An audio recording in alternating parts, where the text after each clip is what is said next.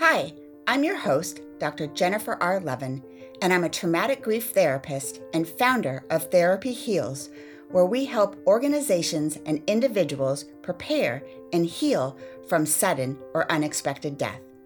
And in my podcast, Untethered Healing the Pain from Sudden Death, I share resources and stories to help you go from the chaos of sudden or unexpected death to move towards healing in your life. Hi, everyone, and welcome to Untethered Healing the Pain from a Sudden Death. I'm Dr. Jennifer Levin, and I specialize in traumatic death and helping individuals through the struggles, pain, trauma, and chaos of an unexpected death. In today's podcast, I interview Cindy and Merle Muck. In today's podcast, I interview Cindy and Merle Meyers, who reflect on their dating experiences and invite us into their marriage after Cindy's first husband, Dan, was killed coming home from work one night. When a couple begins a romantic relationship after one of the partners has experienced the death of a loved one, it's not just a relationship of two. Circumstances depending, the presence and in many cases the family of the previous partner who has died is a very real part of the relationship with needs of their own that must be honored and addressed. Today's interview explores Cindy's early coping with her traumatic grief after Dan died and her initial dating experiences with Merle. We then delve into the myriad of issues the couple had to face throughout their marriage, including communication, family dynamics, and coping mechanisms. Hi, Merle Cindy. Thank you so much for joining us today. So, why don't you start off and just share a little bit about yourself? Um, Cindy, why don't you go first? Okay. Um, well, We've been married for a long time. We have two adult children, 11 grandchildren. We come from very different backgrounds. I was raised in a family with three sisters, no brothers, and two parents. Uh, my mom was a stay at home mom, but had some emotional uh, challenges, and my dad was an engineer at Boeing. So, pretty traditional, you know, like um, middle of the road sort of thing. And what what are some things that you like to do? Um, just tell us a little bit about yourself personally. I was in the hiking club in school, did a lot, a lot of music. My mom had been a music major. And I followed my parents to the University of Washington primarily because neither of my sisters went there. So I was not going to be characterized as somebody else like like I had in high school. That was a little rough. Um, and so lots of music, lots of sports, lots of community involvement, a lot of volunteering. And I worked as an accountant for many, many years. Did taxes and stuff. It wasn't the numbers. It was easy for me to do the numbers, but it was the people. I really enjoyed meeting the clients and solving the problems. So you're a people person. I am. And I also like an answer to my questions. So I mm-hmm. thrived on things like math where there was an answer rather than theoretical things where you know art was not my thing. But i appreciate great art. I just am not good at creating it. Mm-hmm. um, so yeah yeah real community kind of person. Okay. And merle what about you? I came from uh, quite a different background from cindy. I was uh, only child uh, raised by a single mom. And uh, there, there, was a lot of uh, moving around uh, growing up, and uh, it, the economy was pretty tough in the 60s and 70s. So uh, we did uh, kind of move around and follow the work, that kind of thing. Um, so yeah, it was just completely different. And and when I met Cindy, polar opposites. Uh, solid family, and uh, you know, very very well grounded in each other and uh, yeah, I like to meet people where they're at, and so it was a great experience getting to know uh, them and and then their life. So yeah. What are some of the things that you like to do these days? Your these days, yeah, yeah, yeah. So I have um, retired from Boeing after 31 years. I was quality manager for 15 years. And Cindy and I uh, traditionally volunteer. We've been married, gee, 41 years and change now, but we volunteered even when we had little kids in the house. Uh, our, our big one uh, at first was a special offender center in Monroe. So uh, we At the prison. at the prison we uh, dealt with uh, uh, special offenders like uh, homicide, um, boy, pedophiles. They they were all there, and we were building bridges with these folks, and we really uh, enjoyed building those relationships. But then the prison system, in order to make money, they would move the prisoners. Uh, oh, I'm going to Walla Walla next week, and I think that's how they made a lot of their money. So we would start these relationships, and then all of a sudden they'd be gone. And we decided, eh, we don't want to do letter campaigns and, and keep starting over. And then I took a transfer uh, from Boeing to Texas. We were there for four years, and then we did community outreach there. Went to England for three years on assignment, and then we came back. We were sitting in church. Where are we going to volunteer? Hospice sent out an email blast. We need volunteers. so we looked at each other. Let's give this a whirl. And we went through the training, fantastic training and we started on the end of life side. And then uh, i went into Camp Erin it was a big buddy grief camp for kiddos.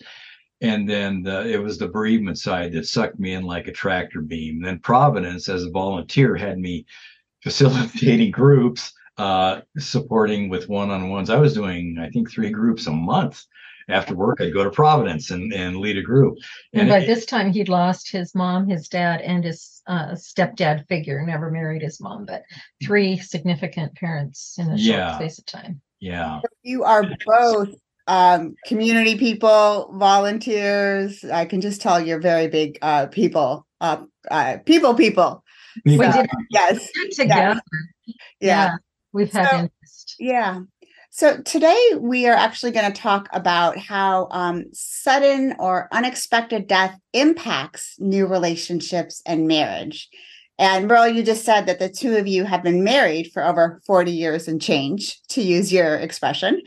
And um, I know that uh, shortly um, before you got married, um, Cindy, your husband, Dan, died unexpectedly.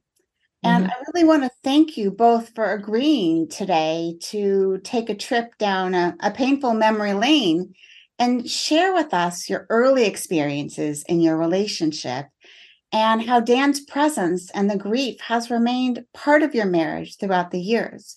Um, I work with a lot of clients who, after you know some of their healing, um, start to get into a new relationship who um you know after a, a spouse or a partner has died. And so i think they're going to find this really interesting today to hear your perspective of what it was like for you to start dating cindy and um, merle what it was like for you to kind of have dan's presence in that relationship. So i look forward to our discussion. Thank so- you. cindy um describe for us what happened um when dan did die um what was it about 42 years ago now Uh, 43, yeah. 43 yeah So um he didn't come home from work and he was on the swing shift. So he got off at 11:30, should have been home by 11:50 or so, didn't show up. And I had heard sirens and stuff, but didn't really think anything about that. But then when he didn't show up, I thought, oh, he's a he had been trained as a mechanic and he was very good. And I thought, oh, he's helping somebody at the Boeing parking lot or something. And then I thought about 10 minutes later, he would have called me, even though we didn't have cell phones at that time. He would have found a way to call me and let me know what happened, and he hadn't called. So then I started getting concerned, and I had my hand on the door to leave, and I just didn't leave. Um, I thought, oh, if I go and he comes back, then I'm going to miss him and he won't know where I am. So I thought I better write a note, you know, and then I better check with 911. Well, I called 911 and they were amazing and they kept me on the phone, not the first time, but they said they'd call me back. And then I called them like 10 minutes later and said, I haven't heard back. And they kept me on the phone and passed me around to a couple of people um, saying, Oh, we're going to check this. Oh, you know what? There's another listing. We're going to check that and see. Nope, we don't have any accidents. And um, they kept me on there until the coroner could finish his investigation on the site and then come back to my place. So uh, he had gone in the neighbor's driveway and I saw the coroner's van coming and I thought, oh gosh, you know, Dan's hurt somebody and he's being questioned and whatever. So I didn't ever think that it was him. But when the coroner came in, asked if I had somebody else to call. So he called my sister and her husband to have them coming over. And then he takes out Dan's driver's license from his pocket. And then I figured out, uh oh, you know, I know what this is. And I immediately had this reaction that is not yours. Why do you have that? But I didn't say that, but that's how I felt. And I remember that really powerful, like, give me that. It is not yours. So, um, so he told me what had happened and told me that they had kept me at home because they didn't want me to come upon the accident. He had been hit on the Mukilteo Speedway head on by a truck and it was a hit and run. Um, so the bumper of the truck was left at the scene of the accident, but he was he had been in the ditch and they just did not want me coming on that scene. So um, asked if I had any questions and I just got up and started folding laundry. And I said, I'm sorry, I can't sit still. He goes, That's fine, whatever. So he waited till my sister got there. And then I went and stayed at my parents' house, but they were out of town. So um, we called Chelan, where my parents were vacationing, and told the police what their car looked like. And they found my parents and had my parents come back. And that's what the first 12 or so hours was like. Wow.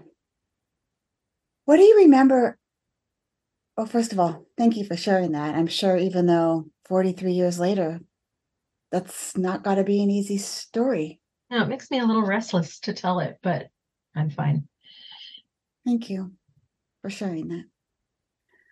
What do you remember about your grief early on? Oh, nothing had a place. I didn't handle it well. I was very restless, um, didn't sleep much, I had just that day seen Dan, and we were on opposite schedules, kind of, because we were both working and both going to school. But I had had a, a number 10 out of 10 counseling session for depression, which they determined was just a learned behavior from my mom's mental illness.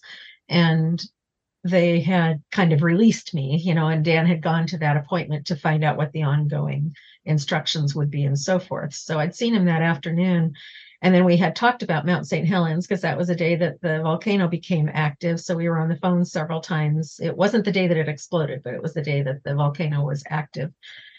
Uh, so we had talked, you know, several times. And then just to have all of that expectation just gone, like I suddenly have no future. I suddenly have no place to live because I didn't want to live at our house without him. I didn't have I had my job, but obviously I didn't go into that right away. They did give me a little bit of um, sleeping pills, which I used for like two or three days. I had a couple of very vivid dreams. Um, one of which I couldn't say if it was really him communicating with me or not. I, I have doubts about that. But um, the other one I know was just my fabrication of my brain. It was a little bit different in that it was all stuff I would say and not really stuff he would have said. Mm. So I could tell that my brain was just kind of processing things. Um, the family was very supportive, but I was just restless and didn't belong anywhere. Wow. You said you didn't um, handle it well. Um, what does that mean? I went with people everywhere they wanted to go or whatever they wanted to do. I was in close contact with his family because they pretty much had adopted me. I mean, when I first met his parents, they said, call us mom and dad. And we were just dating, but they knew that we would probably get married at that point already. Um, but I went places with friends. I moved in with different friends. I just like, yeah, I didn't want to be alone. So I moved in with a friend. And then I find out that she has boyfriends sleeping overnight. And I'm going like, that's not what I'm up for. I don't need this relationship stuff going on.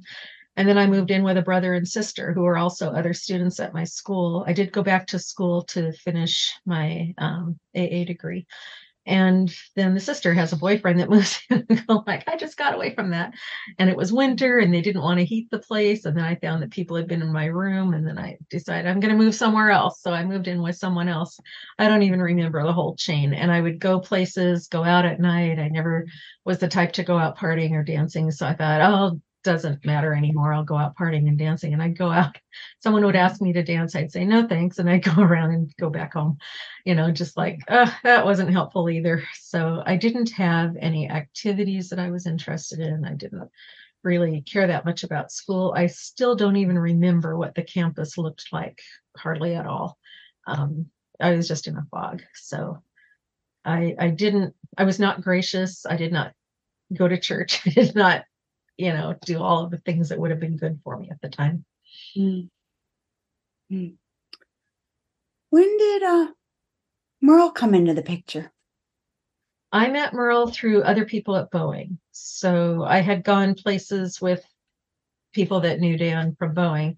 Merle had worked there and knew Dan before, but then had not been working there for a while or got moved to another Transfer, area or something. Yeah. And then he came back and he goes, Where's Dan? And they go, like, oh dude, didn't you hear? You know. So Merle was going scuba diving with another one of the guys or two guys from Boeing, and they invited me to go along. And I met him on that scuba diving trip. I was not diving, but I was just on the boat and part of the crew, part of the gang. So we were all kind of together at that point in time. Yeah. So Merle, when did you and Cindy start dating? Uh, I, I, I recall it's about six months. It was official then. Um, but yeah, we were just kind of hanging in with the same crowd, and uh, you know, crowd members would people would come into the crowd, others would step away, not be in the crowd for a while. So it was that kind of a, a fluid uh, society almost, and and it was great. And then um, we I finally did ask her out. Of course, uh, out of courtesy, I waited till it was finals week for her, and uh, it was horrible. Yeah, no, I can't go because I have to pass this test. Yeah, just just for a little while. So you know, we'd go out and have a beer and pizza, and then one night it took. Which I don't drink beer, but I I went because I was struggling with my studying. yeah, yeah, and then I took her to a Rush concert that week, and uh, yeah, it was just a lot of fun drives where we would put on um, Bible instructional cassettes. I don't think they were eight tracks. I think they were cassettes Cassette. by that time. And, uh, you know, and there'd be a lot of questions and answers. And then I'd pretend I knew what I was talking about and I could, you know, wax eloquently with these theological answers and everything. I think I was probably right most of the time. Uh, but, it, but it was great interaction back and forth. She, I, am a first generation Christian. I kind of started bringing myself to church growing up. And uh, she, I think Cindy was dropped off at church, but there was never really the big spiritual component in our families. So it, it kind of got the click for both of us. Yeah. And I, meanwhile, was accepting dates from invitations from people at school and another friend and stuff like that. So I was really running myself ragged going to school and going to every social event that I got invited to. So um, he was inviting me out, but it wasn't an exclusive relationship or anything for another number of months. So when it did become exclusive, what was it like for you, Cindy, to be in a serious relationship again after Dan's death? Well, I was seriously not going to be in one. Thank you. I just said, I will go places with you, but I, I've already had the best that I can have. And there isn't any better. I'm not looking for a relationship. He goes, okay, we'll just be friends. And about a week later, um, he kissed me, and I'm going like, well, that felt pretty good. so then he said, I would like to go out with you and have you not going out with all those other people. And I go, huh. And so we talked about it a little bit and I don't know. I guess I said, yeah, we can give that a try, but I'm not looking for a permanent relationship. So I just really was clear that this was not going to go somewhere. Okay. How did um How was the grief for you during all of this? Did you feel Dan's presence? What feelings were going on for you? Well, and this was a little bit of challenge not to really talk about Dan once we decided to date, because before then I felt perfectly comfortable saying, you know, this is who I am, this is where I'm at. But then I thought it was unfair to Merle for me to bring it up.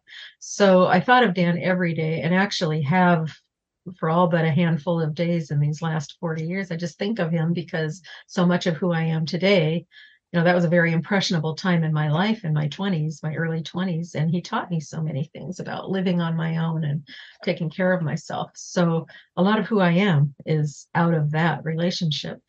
But i tried to not be bringing up anything about dan unless i kind of got permission from him. So every permission from merle yeah, every couple of weeks or so, I'd say, Could I talk mm-hmm. to you about something I've been thinking about? He'd go, Yeah, sure. But I tried really hard not to make it, you know, the middle of our relationship once we were actually dating. Because, you know, but it still was a part of my life, of, of yeah. course.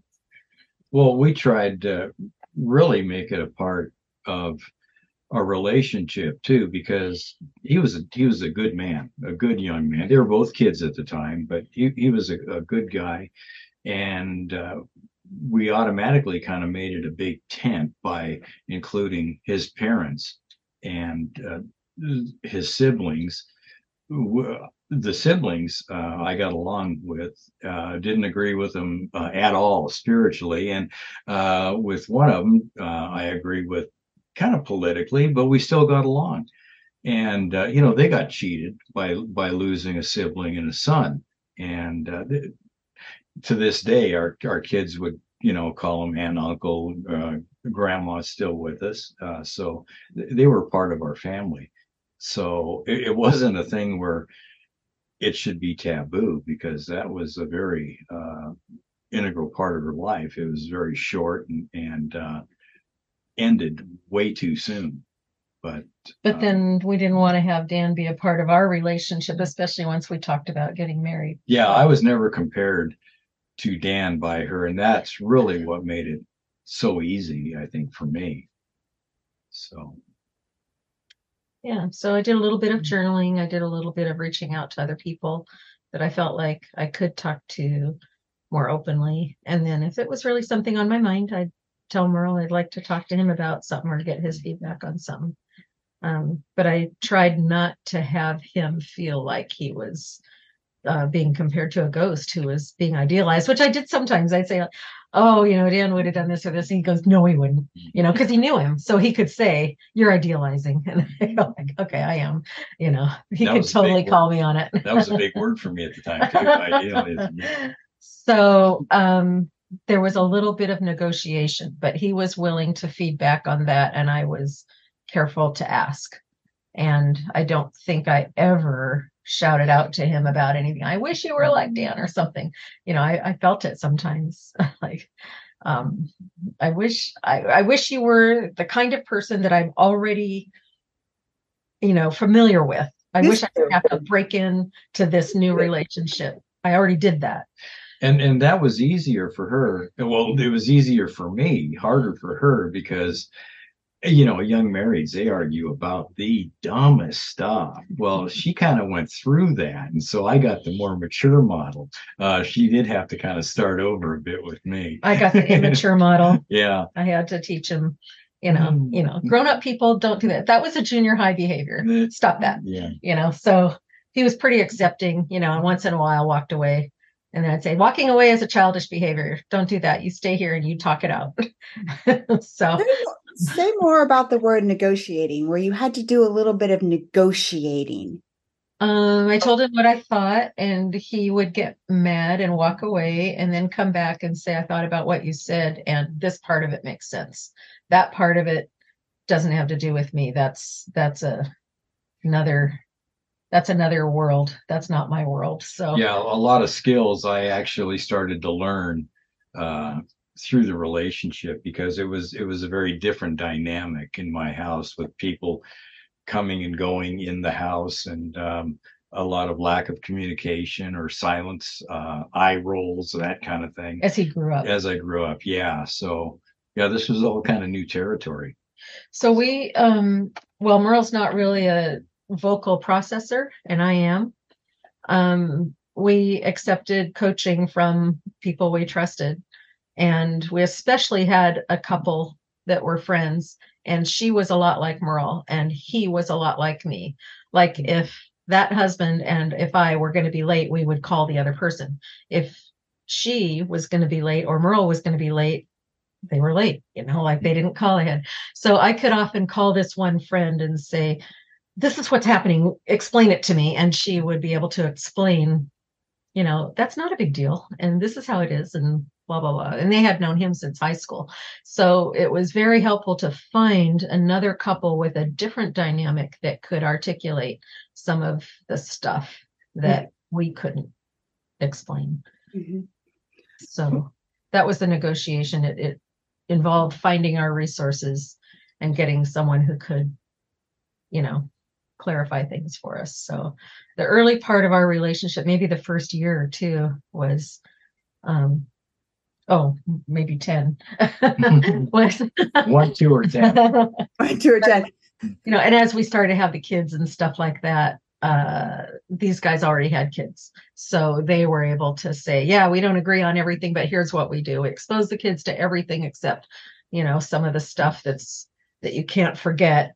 And so they helped us arrive at a cohesive way of parenting mm-hmm. um, by being able to throw these things in there. Having friends with kids a little bit older than yours and who have been married a little bit longer than you, I can't express how valuable mm-hmm. that yeah, absolutely. Mm-hmm. So, Merle, I have an interesting question for you. Did you ever find yourself feeling like envy, no, not envious, but like jealous or insecure of Dan? Insecure of yourself, um, or or jealous at all? No, because he was raised in a different uh, family environment. I mean, he had a father around, and uh, they did family things like Boy Scouts, and I think I think uh, Grandpa Don was a scout leader too. Uh, so those are things that um, they had put in place and uh, they thrived with. And uh, yeah, I really felt uh, glad mm-hmm. that, that, they had um, achieved what they had as a family. Mm-hmm. And again, they were they were total innocents with the accident and and the loss. Mm-hmm. why should they have to pay more? Mm-hmm. So it was, it was a thing to kind of celebrate. Um, yeah. Mm-hmm. And and again, it was he was never thrown in my face. So mm-hmm. yeah. But the way we handle things is way different because of our different family backgrounds. So my family background was so much like Dan's. We he was kid number two out of four, and I was kid number three out of four. And we both had parents who worked at Boeing. And, you know, we just already knew you know, a lot like brother and sister, how everything was going to go. We both had big families. Uh, Merle walked into a big family. Mm-hmm. He was an only child, and I had two big families for him. So I think that was hard because he'd just get uh, peopled out. I guess I would say. Well, there was there was times where, yeah, you know, uh, dinner or lunch would go on and on, and you know, just kind of sitting around. You get bored in in in the environment, but you're not bored with the people. So it was it was good uh, being part of two large families. Yeah, families. What was that like for your family, Merle? Because all of a sudden they kind of overnight inherited two other families. Mm-hmm. They, How did that go? Uh, not well. There was an opportunity to inherit uh, two other families, but um, being um, an only child with with no father around, uh, things were fine until we determined to get married, and then there we were met with antagonism, especially uh, Cindy, and then I was kind of in the role of protector, and then when our kids showed up. Uh, there was a lot of vindictiveness and uh, it, there was mental illness growing up. And that tend to manifest itself. So it was having to be on guard um, you know, going over to my family's house for Christmas or Thanksgiving and then having to leave to go to the next, you know, other two families her and her and Dan's, uh, that that got very very hard and very tense some years. And I I hated the the whole idea of the holidays coming up because it was going to be an instant replay. Yeah. Wow. But Merle had also been his mom's protector. So we had a few discussions about, you know, the complexity of stuff, you know, don't mention Dan or his family, don't don't do any of this. It just makes it harder for my mom. So, you know, he was kind of protecting his mom too, because he'd grown up as her man of the house. Hmm. I mean, so he was protecting me like right at the moment, mostly by insulating what was going on, but he was protecting her at the same time from all the things that he knew were upsetting to her. And it was a no-win because no matter who I married, that person would be the enemy. So there was going to be lashing out sooner or later. About every get together, there there was some form of that. And she Mm. saw me as Dan's widow. So, like, if he died, he's done. Forget about him, forget about his family. And his mom was really struggling with me having any loyalties to that extended family, which um, we, Merle and I had to work it out between us. Once we agreed, then whatever everybody else thought didn't matter. And we were just polite, like, okay, we just say, okay, you know, and deal with the frustration. But there were some shouting matches of how I was handling everything so poorly. I had to think through, you know, was I or wasn't I? And who's going to be my resource? You know, you tend to go to a resource that will tell you what you want to hear. But in that case, I wanted the truth. So I had to figure out who's going to feed back to me what's really going on here and how I should handle this. And there, and Merle was pretty good about it, but he was also too close. yeah, there's times I would just pull my family from there for three to six months. Six months when I got really bad, uh, but usually three months. And then, you know, there was this kind of enemies at war under a truce, you know, niceties, and uh, and then it would just get uh, progressively worse. But uh, she had a terminal uh, lung cancer diagnosis. It did come together at the end where she actually let Cindy come in and to her room Help uh, with the caregiving. help with caregiving. So that was kind of a, uh, an, an, I wouldn't say uneasy reconciliation. It, it could have been much better, but it could have ended much worse. And I think the helpful part for us was making a decision together. How are we going to handle this? What are you going to do? Here's our code words, right? We have escape code words. Um, like um, when she started landing on our daughter for crying out loud, that was 10 years old, and how she should be serving her brother or whatever. It was just part of that. the behavior thing and um she was trying to kind of drive a wedge between some different family members and that was completely unfamiliar to me. But when merle and i could talk about it merle decided his loyalty was going to be to me but he wasn't going to give up on his loyalty to his mom. So Why- once he could say that then we established what the baseline was going to be and we could work from there. Yeah, so I, I had to have an underlying philosophy, a code with this whole thing. And, and this would be a question I would ask, uh, young husbands that are going through the same thing with the families. Uh, are you going to be married to your mother? Or are you going to be married to your wife? Hmm. It's your choice. I mean, and you can't go back and forth. and for you me are you going to be married to dan or are you going to be married to merle Yeah, So there were a couple of decision points for me. yeah. My, my, uh, my journey as, uh, an in-law in these two families was great. Hers was different. Hers was a rather rocky road at oftentimes. When, yeah, and, and when the, uh, her boyfriend died, when she died, and after we, we were caregiving with both of them. Um, it His was, mom's boyfriend. yeah, it was, and he was always in and out, and he had his own thing, things. Um, you know, it was like uh, I didn't even care. I was just so glad they were both out of pain because they both had painful cancer. That was the relief. But other than that, I, I didn't care. You know, I felt bad about that too. And then I didn't understand that until I got into hospice volunteering and then met with folks like you and, and whatnot, you know, just kind of started gleaning uh, Yeah. guys. Yeah, and likewise, we're still learning from you, you know, what some of these emotions mean that we go through that are connected to our past. Yeah, but the complexity here, I mean, you start off with grieving Dan's death, and then you're figuring out how to develop a, a new marriage and incorporate Dan's memory. And then you've got the complexity of families and in laws and allegiances to parents. I mean, so much stuff, mm-hmm. which is why I was so glad you agreed to talk with us today. So you can just, I mean, of course, everyone's story is so different, but you're just introducing all of the different things. Um, one other thing, you know, Cindy, you and Dan, you know, were just launching your life.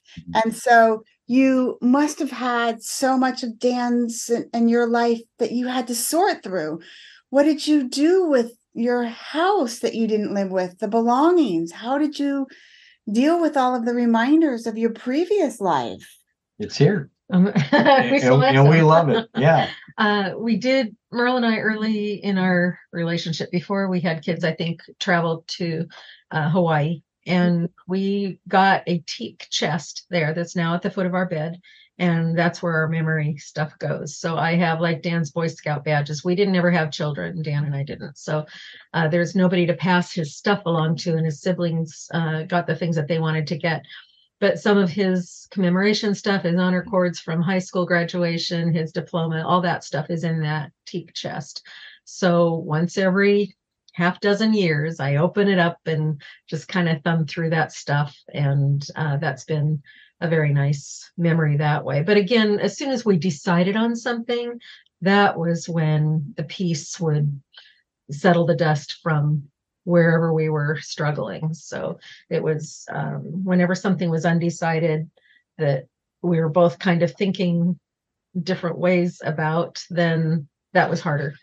Yeah. That's what we would have to kind of agree on. And we even found that in our relationship, because we are so different in our backgrounds, but we like to, we land at the same spot, we like the same stuff, then um, about every five or six weeks, we need to just break away, kind of reset, go over stuff, especially now that we're both still volunteering in the community. So um, we figured out that. We also figured out I have Dan's birthday, death date, and our anniversary date where I do whatever I want those days. If I have to work, I work. But um, afterward, then I go do something that I just feel like doing at the time that I think that Dan would do for me or with me. And the first decade or so, I didn't invite Merle, but after that, I started telling him what I planned and if he wanted to go or not. So usually involve the mountains or the beach or the or I don't know, a dinner out or something like that. So And then also, go ahead. Oh, I was gonna say, oh, that's just wonderful to hear.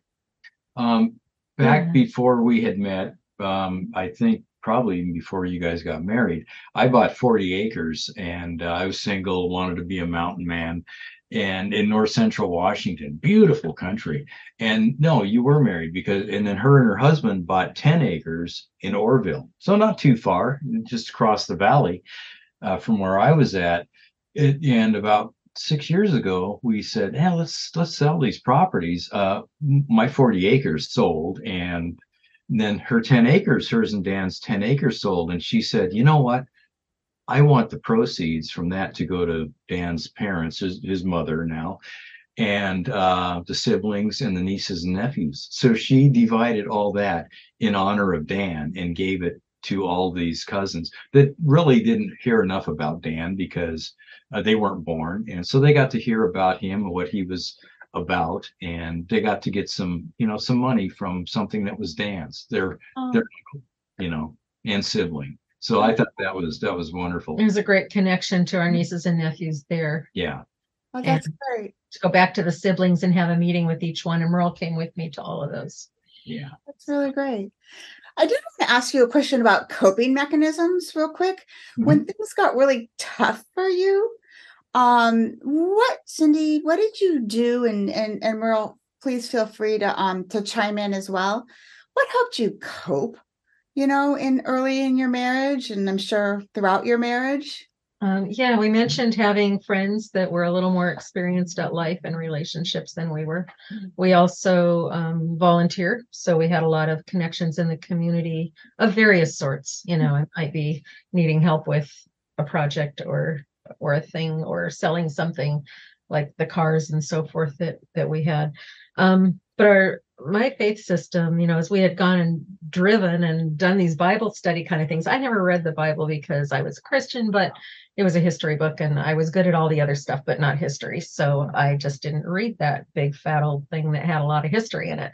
And then Merle started to bring to reality that these principles that help you with living. And um, having Christ in our relationship to me was one of the significant things that we are so different that that sealed a whole lot of of the differences and helped us to communicate we had a foundation for communication but i think that uh, regardless of our particular faith or my particular faith for people of any faith or no faith for them to decide what are they going to do with all those comments from all the people that say that they have spiritual advice or they um, your faith will help you or all these kind of nebulous comments that are unuseful.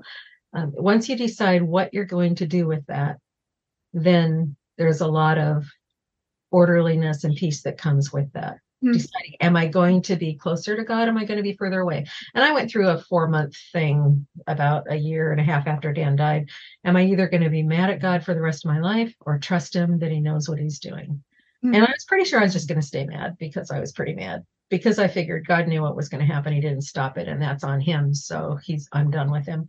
But then I come back to, you know, I really did believe there was a God. So um at about four months, I thought, all right, I'm going to trust him. He knows what he's doing. And actually, I met Merle that next week. Oh wow.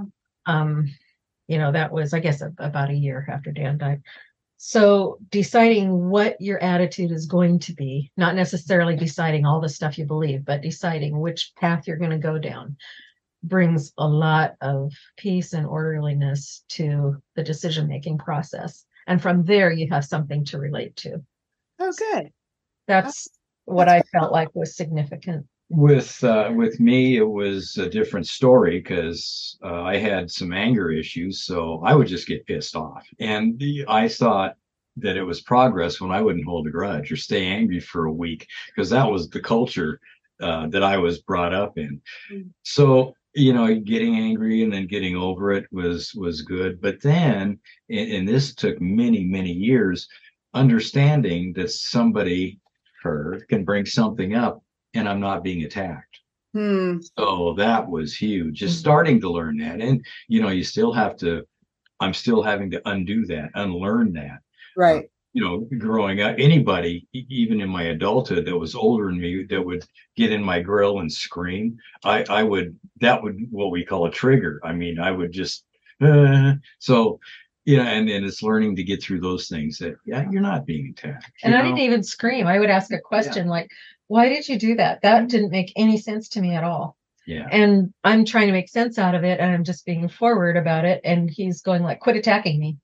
Yeah. And, yeah. you know, so, so, so for him to yeah. so decided yeah. though, he decided his viewpoint was going to be not to jump to being attacked.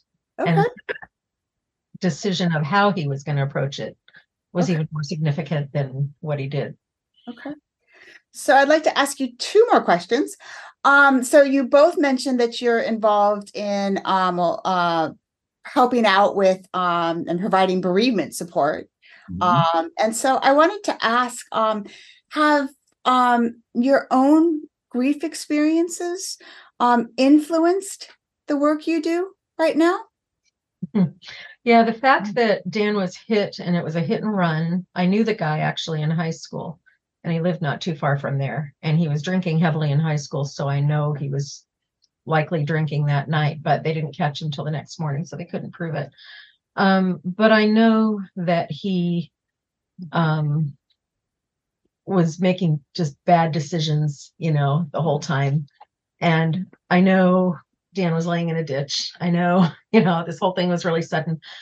All of that just makes it possible somehow now to be able to hear other people's story.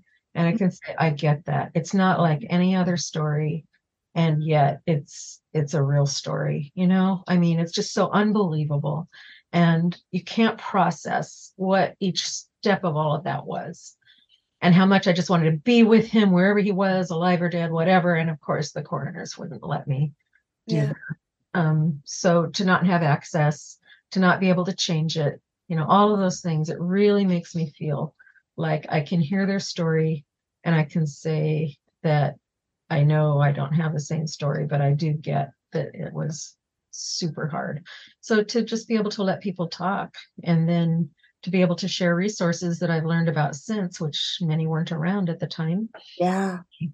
Um, but resources about understanding, you know, this all makes sense. This is how your body's going to react. This is how you, you know, please do tell your doctor that you've experienced a significant loss recently if you're going to get some treatment for something because they could be related and here's other people that I know that have gone through what you've gone through, and here's a group that you can participate in that will help you sort things out. So being able to share all of that is just so meaningful and seeing people's lights come on that there's actually hope. Yeah. Mhm. Yeah. Yeah. Hmm? Uh, Merle, what about you? yeah. uh, Grief and loss. Wow. It it never really hit me until our kids, uh, rather closely together, moved out. We raised them to where they they would, if they wanted to move when they were 18, um, they could. Well, they up and did. I mean, they got their nerve. Uh, and our daughter was like 17. She uh, started college early, and uh, it wasn't long after that. I couldn't get out of bed, and I was really depressed, and we didn't know what was going on. I don't think we had that lesson at hospice yet about that kind of loss. Uh, she wanted to have me on suicide watch, and it was really that bad. We didn't. I wasn't suicidal, but it was unbelievable. I didn't want him to be alone for extended Yeah, periods my of time. joints ached uh, in all the classic uh, Yeah. symptoms. Uh, so that was that was a huge learning curve there, and you know we've got two kids uh, and we've got 11 grandkids and we're not mormon or catholic. I know what your audience is thinking right now but we just got a lot of grandkids. Uh, but you know they they understand these values too of bereavement and whatnot. And we've all learned from each other too so. Yeah. Well, um, we had such a great conversation and we didn't get a lot of time to talk about everything that you do as community chaplains, but we will post your website and all of your programs in our Facebook group. So Oh, um, we'll put all a link and everything that you do do so that our listeners can go to your website and see all of your um, all of the things and the resources that you have. Yeah, that's a collection of our favorite things from a lot of places, and some people have even written poetry and stories and sent them to us. Yes. and Those are posted. So we'll make sure that that's available and we write about that. yeah. and we all steal from each other don't we Yeah, yeah. Well, there, you know, there's unfortunately there's enough pain to go around, and so Yeah. we want to make sure that we can help as many people as possible. Mhm. So, my final question for both of you is: What advice would you give to a new couple where one person in the relationship has experienced an unexpected death of a previous partner before they've gotten together? And now, too, they are living with grief in their new relationship. So, um, Merle, let's start with you. I would say honor that wilderness journey. You know, don't don't let your uh your grief, don't let your pain go to waste. Just do what you can to embrace it and learn from it. And you know, let the people go that aren't going to be there to help that you thought would be there. Uh not because they're bad people, but put them at a distance because there's going to be others that are going to want to share and going to want to just bring the curiosity. So be prepared for those people to show up, and that'll put your life in a new trajectory. Yeah, and I like what Merle says there about approaching things with curiosity, um, approaching people, sharing the stories, reaching out.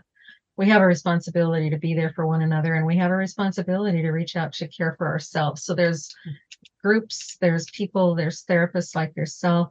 Um, there are resources, and we really collectively as a group want people's lives to function and function well.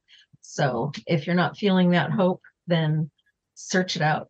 Um, we're we're glad to help you with that. And with our website, people can reach us anytime, and I'm sure they can write to you and get a time in your busy schedule that they might be able to get some really significant help as you are so wonderful at doing. So thank you very much. Well, thank you. This was such a wonderful discussion today, and you just really helped illuminate um, shed light on such the complexity that happens, but you also showed um, number one that it is so possible. I've uh, had the pleasure of knowing you both now for almost uh, 18 months, coming on Yeah. years, Mhm. It's and working great. with you um, on another project, but that you have this amazing marriage uh, that works.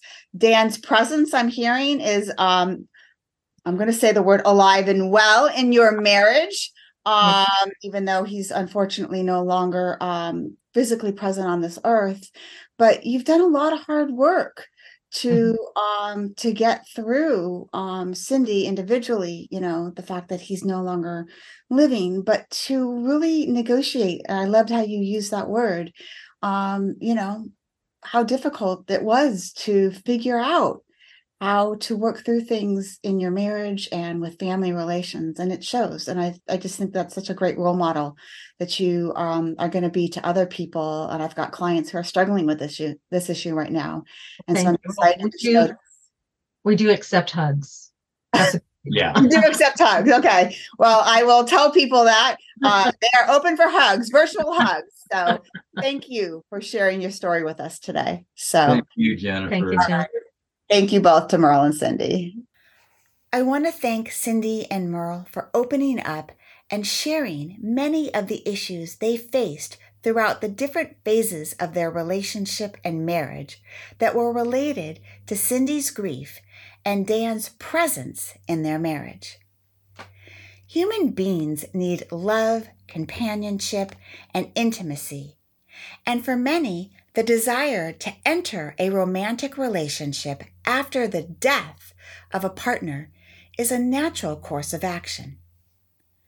In 1996, there was a study published in the Annals of Clinical Psychiatry that found approximately two years after the death of a spouse, over 60% of the men who participated in the study and 20% of the women were either remarried or involved in a new romantic relationship.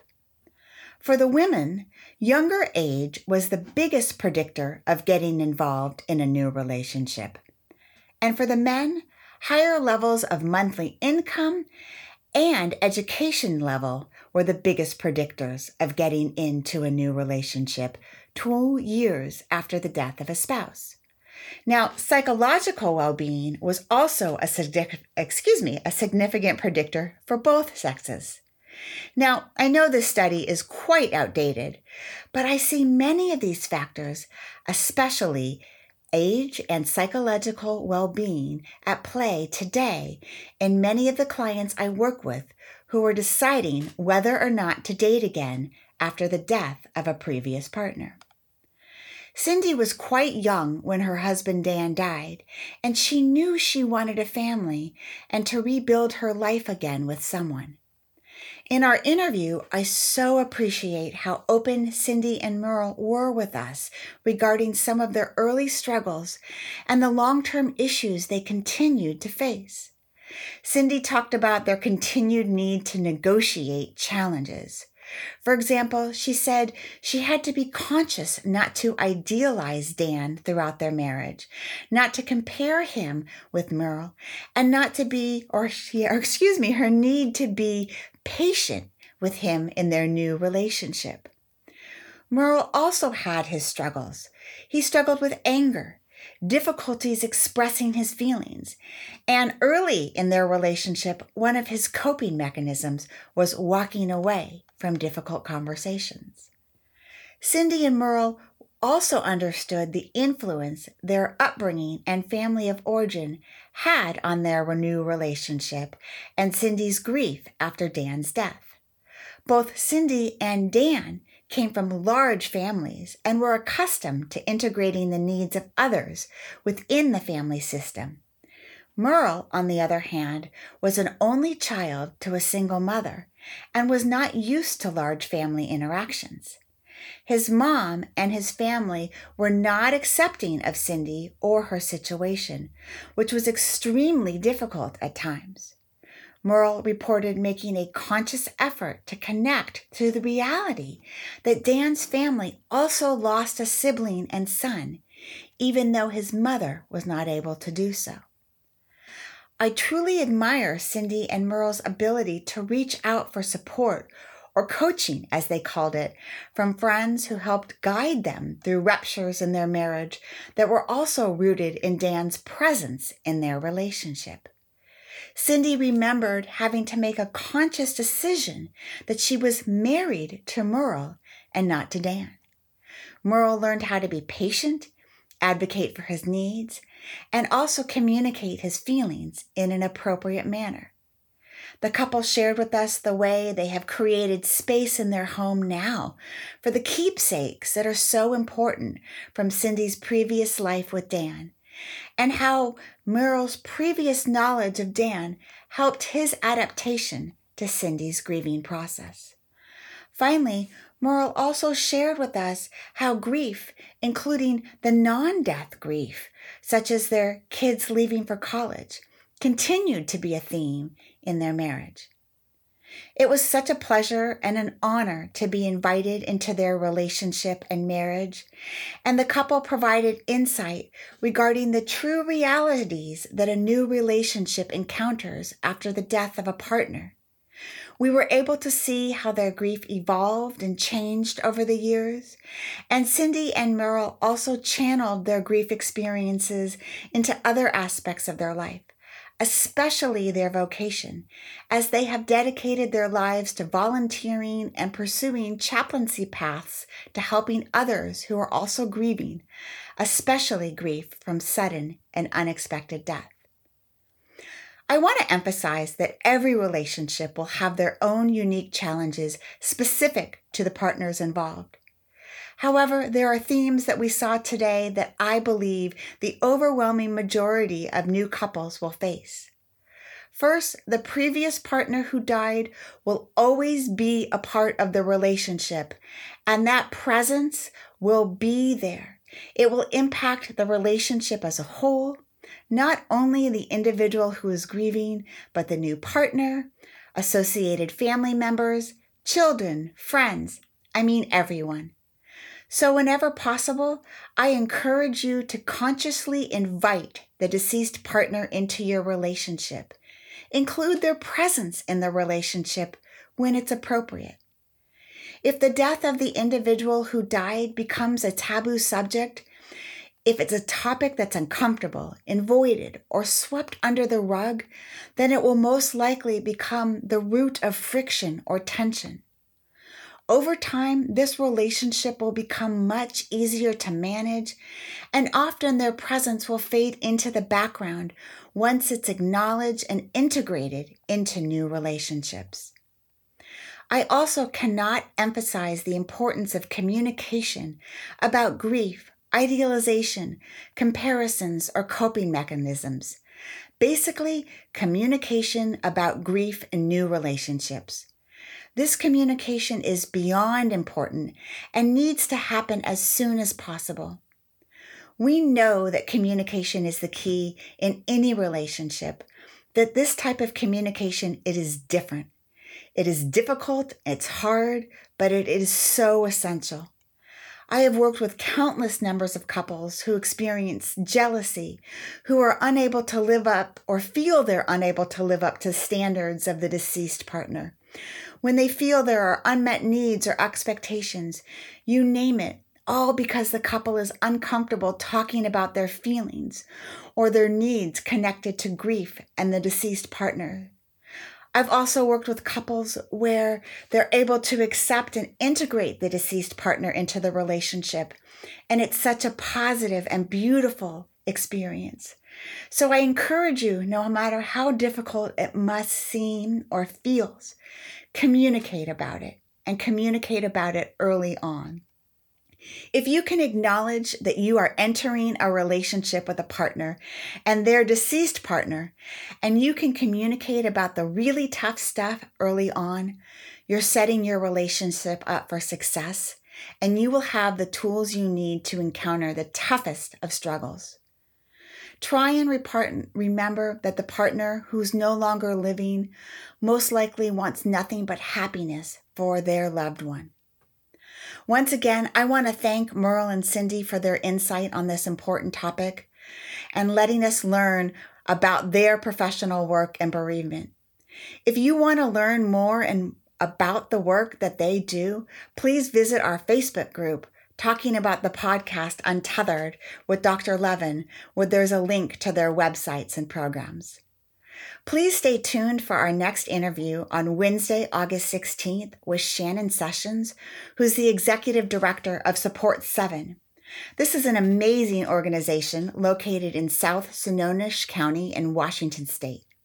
Shannon will be explaining the services they provide to individuals who've experienced a sudden and unexpected death to help them move from trauma to hope to healing. Thank you so much for joining today's episode of Untethered Healing the Pain After a Sudden Death. To learn more about hope and guidance after sudden or unexpected death, please visit Therapy Heals and sign up for my new newsletter, Guidance in Grief, at www.therapyheals.com. Bye for now. Thank you for listening today. Be sure to subscribe to my podcast so you never miss an episode. For guidance and hope with unexpected or sudden death, please visit my website, www.therapyheals.com, to learn more about the services we offer. If you would like to share your story on our podcast in service of helping others heal after a sudden or unexpected death, please email us at info at therapyheals.com.